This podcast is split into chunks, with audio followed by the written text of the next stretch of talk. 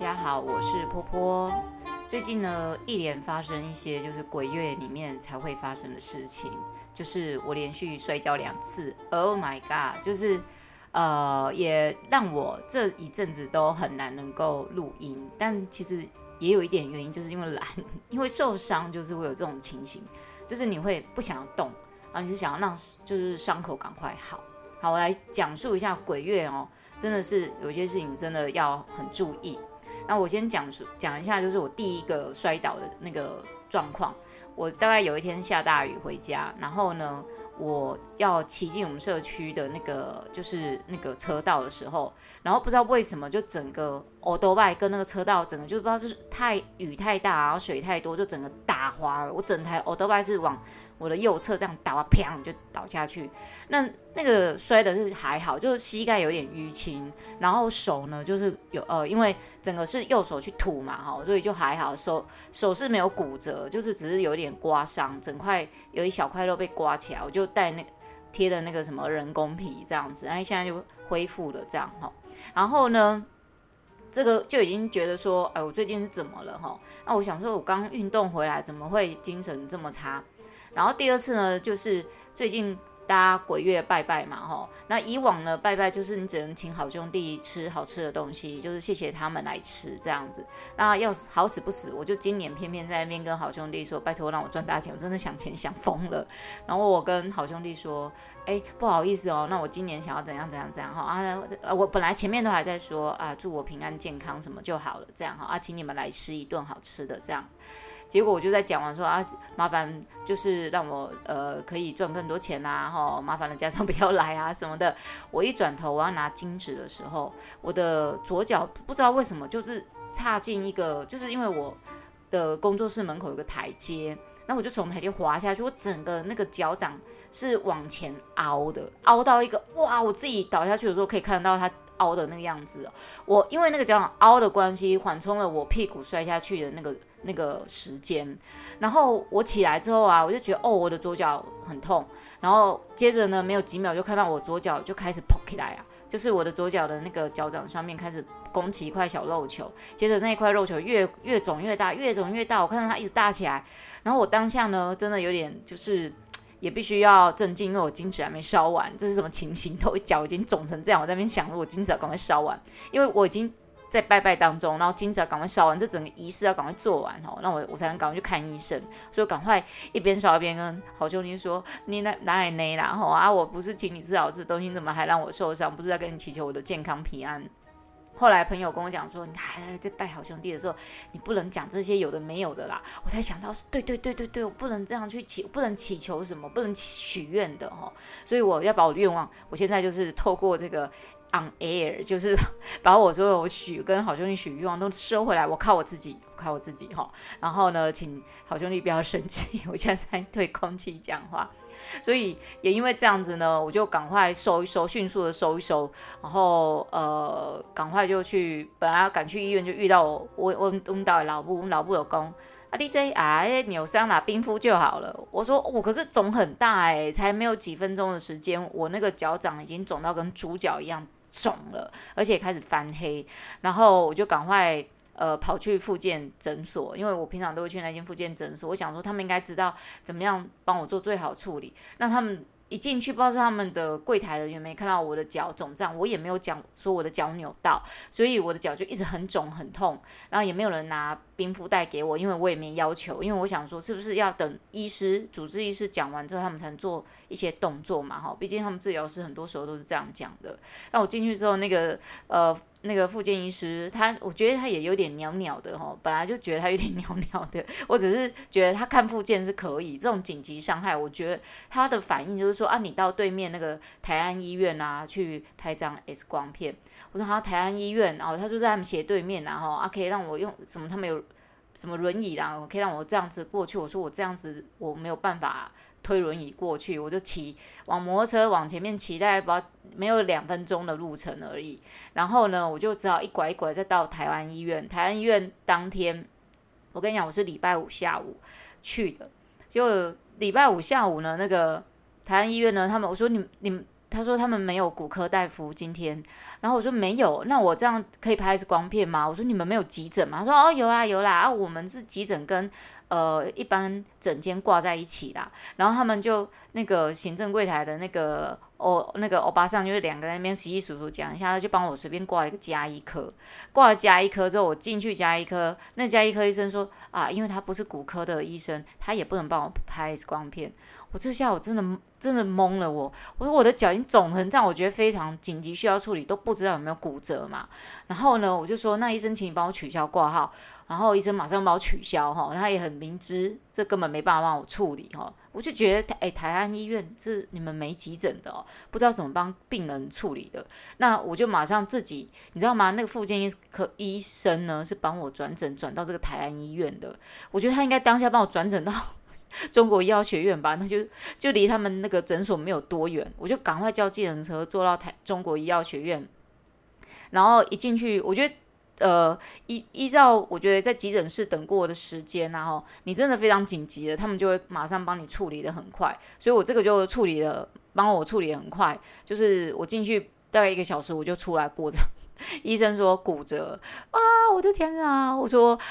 我心里在想说，我保持了这么多年不让身体有骨折，怎么这一次就给他骨到了这样子然后？他说啊，就是骨掌上面有点小骨裂。我说好好，我也蛮乐观，就是面对我就好，那就他说要打石膏，我想天啊，打石膏是我想象中那种整只脚都裹起来嘛？他说不是，是一片式的石膏，就是晚上还可以拆下来洗澡那种。我说哦，那好好好，OK，因为他们说。因为我的那个状况，骨头不是刺出来了，不是什么，他说也不需要开刀，因为他们照一次光片看了之后，那我就想说，好吧，那就骨折，那就想一下我应该要怎么去呃处理，因为我还是得要回家嘛，哦那我就呃先去他们楼下买了那个那个药局去买了拐杖啊，吼，然后绷带啊，自己回家要换。然后就这样子，那可是当时我的欧兜拜其实是停在，还停在台安医院对面。我就是我觉得这个非常刻苦克俭，就是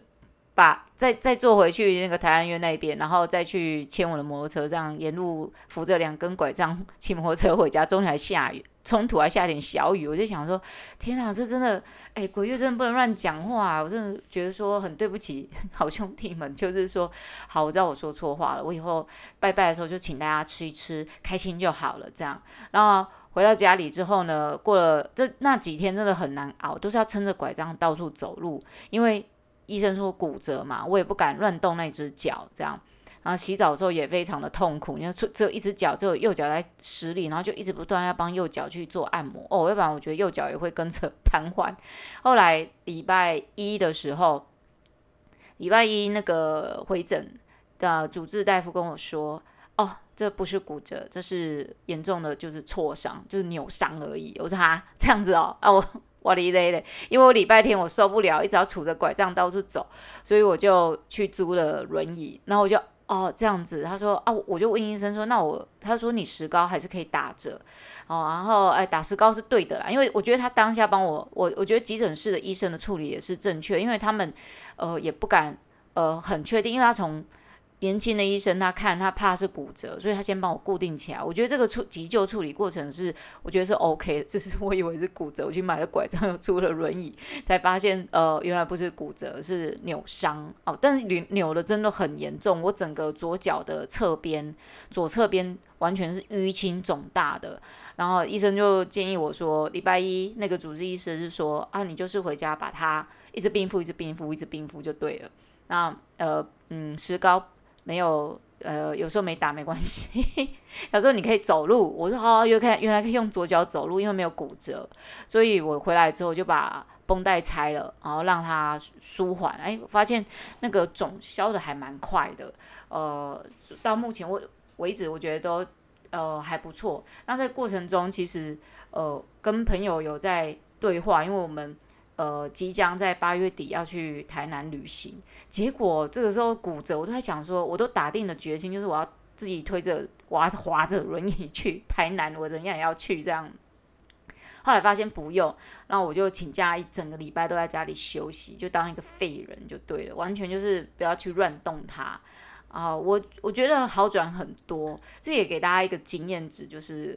鬼月要注意，不要乱讲话。我发现我这两次摔倒都是在我呃运动之后，这两次的运动都是那种比较激烈型的运动，比如说呃就是那种有氧运动，几乎在这这两种运动之后发生的，所以才会可能呃累，然后注意力比较不集中，就发生这样事情。可是我我觉得我以前。运动也不会有这样，就是去健身房完之后，我觉得我精神更好，我不会觉得好像很累这样子。然后其实运动完我都会觉得精神都还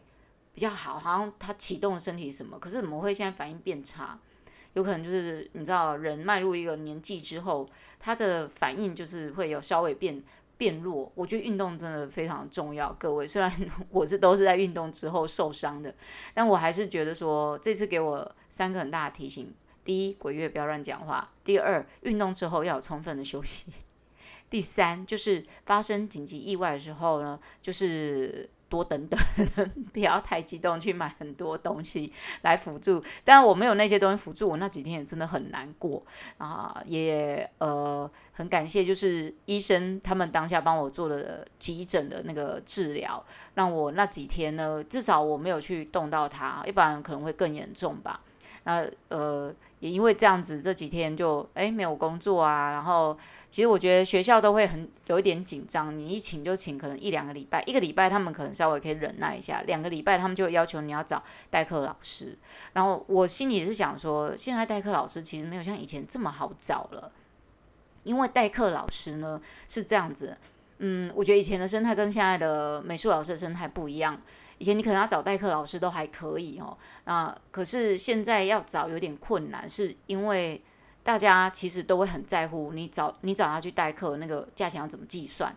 哦，然后还有就是说人家是不是刚好有课，如果他也有课，他不可能放下他的课来帮你代课，还有就是你出的价格如果不是很高。哦，人家也不会去。现在没有五百块，你请不到一个代课老师的。如果你是三四百块就要请人家去代课，我觉得就算了，你不如就请假，因为表示你那堂课也没有什么利润嘛。那呃，如果你跟人家讲说，啊，我是拆账的，那小朋友来多少就拆账给你，这样啊，材料给你准备，我觉得这样也不 OK。万一你那天来的小朋友人数很少，补习班也没办法跟你。保证就是那天人来了人数可以有多少？那幼儿园是这样子，那个小朋友平常就已经习惯你的一个教法，突然来一个不一样的老师来代课，也也很奇怪。而且你找的代课老师如果比较没有经验的，这样去代课的话，那你代课费用人家是不是也要减少给你？所以这个我觉得才艺老师找代课这件事情比较不是那么说随随便便就可以找人去代课，因为他毕竟是一个专业，更何况是美术，美术也是一个。教学也是一个专业，它的门槛也不是很低的。就像音乐的那个代课老师，门槛也是很高的。首先你自己得要是有，呃，你的音乐学习的那个造诣得要有高过一个门槛吧。那美术也是应该要，而且你得要有一个经验值，才有办法去帮他接幼稚园的代课。所以在这种状况之下，我通常都会跟呃教学的单位说，抱歉，没有办法找代课老师。第一个太赶。好，人家你要人家来代课，你必须现在找代课老师都要提前一两个礼拜，甚至一个月就去先跟人家预约那个代课时间。第二个就是，呃，万一他去，他没有办法把那个课程带得很好，那会有点就是让我这边后面我后面要再去收拾又不好收拾。那通常我都会说，就是休息。我觉得学校是这样哈，他们想休息就是休息，但是你休息他你就得找代课老师，这似乎有点不太公平。所以呃，我也不是很喜欢帮学校找代课，因为我觉得找的代课呃那个价钱，第一个就是价钱问题，第二个就是教学品质的问题。那我觉得就休息一次吧，又没有关系。那如果我这一次如果呃，我本来还想说呃。诶，下个礼拜还是照常上课，可是朋友就劝我说：“你好好休息吧，哦，好好休息总比好过你这样去赚赚那几堂课的钱。”我想想也对了哈，因为那几堂课的钱都可能没有办法买回我一个 恢复好一点的脚，这样，所以我就没有请代课，然后就这样休息一个礼拜。那讲到代课老师呢，我们稍微就是讲解说明一下代课老师的。呃，应该具备有哪些能力才能来当美术老师的代课老师？我觉得这个美术老师哈，跟音乐老师啊，什么体能老师，我我觉得那个是你本来平常就要有的人脉呃，这些人这些可能是你的朋友，那他们可以在你无法上课的时间过去帮你代课这样子。我以前听过有个老师，他要去，他说他带着他女儿去，可能他们想要办移民，好，他们好不容易拿到好像绿卡吧，哈，然后就必须要去做移民监，要做一年还是半年忘了，然后他就请我去帮他的学校代课，然后他就说哈啊代课就是学校给的配多少就是多少，我说哦这样子，但是一年以后这个工作还给他，那我就会觉得那时候他找我去接的学校大概有呃两三间哦，不少间。那你会觉得，哎，不错啊，这样的代课的学校间数还蛮多的，时间一年也很长，可以，呃，这段时间也可以赚到钱。我说我，但是我觉得大家不要去为了这个是这个东西而去赚这种钱，这种钱不要赚。为什么这种代课的钱不要赚？因为他要求你一年以后就要把他的原本课程还给他。好，我如果今天只是帮他带一间学校的课。哦，那可能课量不多，可能只有一堂课好了。哦，我帮他带一整年，那我只赚那一整年那一堂课的钱，诶，我觉得是可以。可是如果今天我要带的课很多，那等于就是说他会占到我其他呃，我有机会在别的学校长期工作的时间，因为我很清楚是我在他的这些学校里面，我可能只只能做一年，然后这一年之后我又必须重新找工作的意思。诶，他那些工作加起来哦，一年。一年啊，不是一个，不是一年，一个月，一个月大概是三四万的一个薪资的酬劳啦，哈。那听起来好像哎也不错啊。我想那件事情大概发生在快要呃大概二十年前，那应该那个时候这样薪资算不错了。他以为他这样可以找到有人帮他代课一年，但是依我这种呃想要就是在这条路上铺我自己路行的老师，我不会去接这样的课程，因为这个不是一个。永续经营的方式。你今年帮他接完了，明年的话你自己要再找工作。我觉得这个比较适合，就是我觉得他应该去找那种可能刚刚出道的老师，就是完全没经验值，然后给他一年，然后一年以后他有经验了，他再去找别的工作，他也可以把他的工作还给他。但是他又不想去找没经验的，他觉得没经验的这样子，他介绍给人家学校，他觉得会对学校不好意思，他找有经验值的去。但问题有经验值的老师，他自己原本手上就已经不少间了。更何况我那个时候手上的学校加起来大概就已经五六万了，就薪资，我怎么会就是为了他把我其他工作砍掉，就为了去接他三四万的那个呃月薪的这种兼职工作？所以我就很婉转的拒绝他，我说啊，可能没办法，因为我现在工作量也很大，没办法，就是再去接其他的呃这种。呃，代课性质，所以像这种代课性质，大家就不要接了。我的建议啦，哈啊，如果你觉得没差，你是新老师，或者是你觉得诶一年也可以，那你就接吧。哦，那但是我跟你讲，那种呃很大量的这种大型的代课案件啊，你你今年接了之后，你明年要重新再去找那么多课补回你这些时间，我觉得有点困难。你倒不如就是自己不要去接这种短期的代课。的课程，呃，努力一点去多接很多的课，这些课你可以上两三年以上，甚至到十年都有可能。但你的工兼职的工作相当的稳定，比做正职可能都还要好一点。啊再来就是说，呃，代课老师当然他会有他的独特性在，比如说美术老师，当然就是找美术老师来代课，我不会找音乐老师来代课嘛。即使他说啊、他会一点美术，我也不会找他来代课，因为呢，我呃，这跟我们自己个人的资历有关系。如果我是一个资历很浅的老师，我找一个资历很浅的老师来代课，这样是 OK。可是如果我是一个资历很深的老师，我找了一个资历相当浅、完全没经验的来代课的时候，会有一些，我怕会有一些问题。万一他在现场没有 handle 很好的话，当然我有找过资历浅的老师来帮我做代课，可能我有一堂课没办法上的时候，那那种状况是我可能够了解这个代课老师，然后他也才刚起步，他也需要经验值，他就会很愿意就是呃花他的时间来帮你代课这样。那代课的价钱怎么计算的？吼，其实代课要看状况，就是说你今天带如果是那那种呃。呃，比较属于呃带状型的，带状型就是一年到头都一定会有这个时间、这个时段的课程。我可能就是某一天不能去，那我就会把那一堂课的费用直接就给那个代课的老师。比如我那一堂课五百，我就给他五百。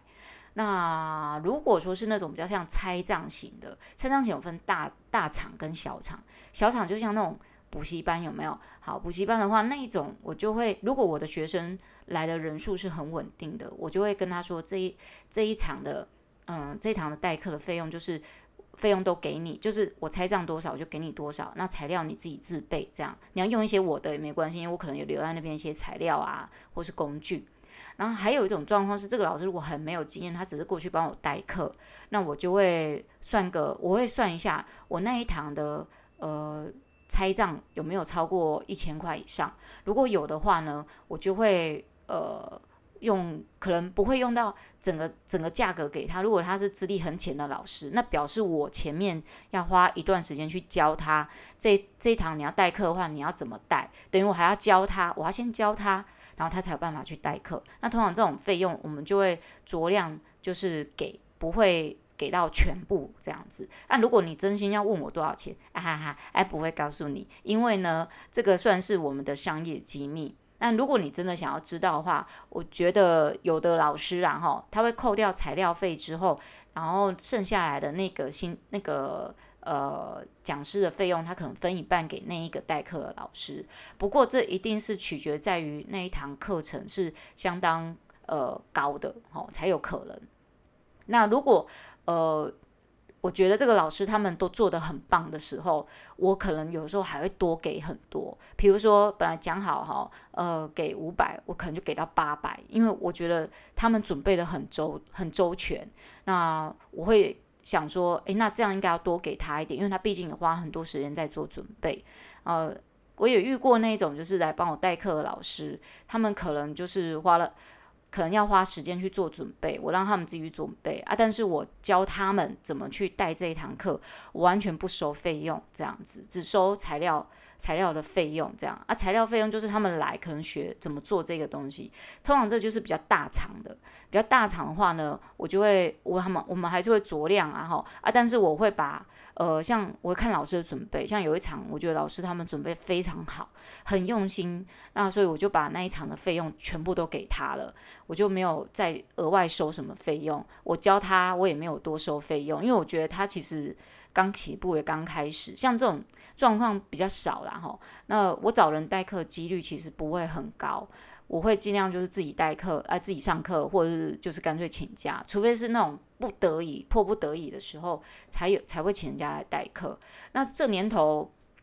你要请人家代课呢，我们讲到时间。你可能没办法，那种前一天跟他讲要找人家代课，人家隔天就办办法帮你代课，因为大家既然都是兼职美术老师，一定都是想办法把所有的时间填满的，所以你要找他抽一个空来帮你代课，那个是非常困难。是第一个就是他不知道有没有那个时间，第二个你给他的费用，还有你请他去代课距离在哪里？如果很远，从他家骑到那个地方要半个小时以上，你给他五百，他都考虑他可能不会来。所以我就说啊，现在跟以前的人的那种。那种生活方式、想法、思维是不一样的。以前五百哇，哪都有人会去愿意去代课。可是现在你就算给五百块的代课费用，你要教他从，比如说好了，然后你教他从那个无期，然后到大理来代课，他才不要嘞，他宁愿不赚这个钱，因为那个时间他宁愿去做别的事，他也不要来代课。这个我非常能够理解。像我现在住在，比如说我住呃东区好了，我都住在靠近太平大理的交界处。可是呃那个我要去代课地点是在无期，然后有五百块，说实在我也会放弃不去，因为光是过去的车程，还有我要花费的车资。跟那个我要花费的精神，这五百块来回哦，真的有点不太值，所以通常我们不会请到这么远的来代课，但是没有办法。如果像以前的话，我可能就会冲了。以前还年轻，我就会；那现在老了哈，不会。那 现在也不会有人找我去代课啊。说实在的，因为呃，我觉得现在这个疫情之后哈，大家能够把课把时间塞满的几率。可能不会像以前那么的高，不过我发现其实才艺老师的行情状况还不错，大家好像还是可以塞得满满满的。毕竟才艺老师有也像是一个业务员一样，你必须要能够去就是推广自己的呃，就是你自己出去，然后把你所有时间塞满。才艺老师有一点像是就是呃用时间跟体力还有材料费去换来的代价。那至于这个呃才艺老师如何像一个业务员呢？这个下次有机会我再来跟大家一起做分享。以上就是我今天呃鬼月的分享，所以大家记得鬼月不要乱说话，祝大家健康平安，拜啦。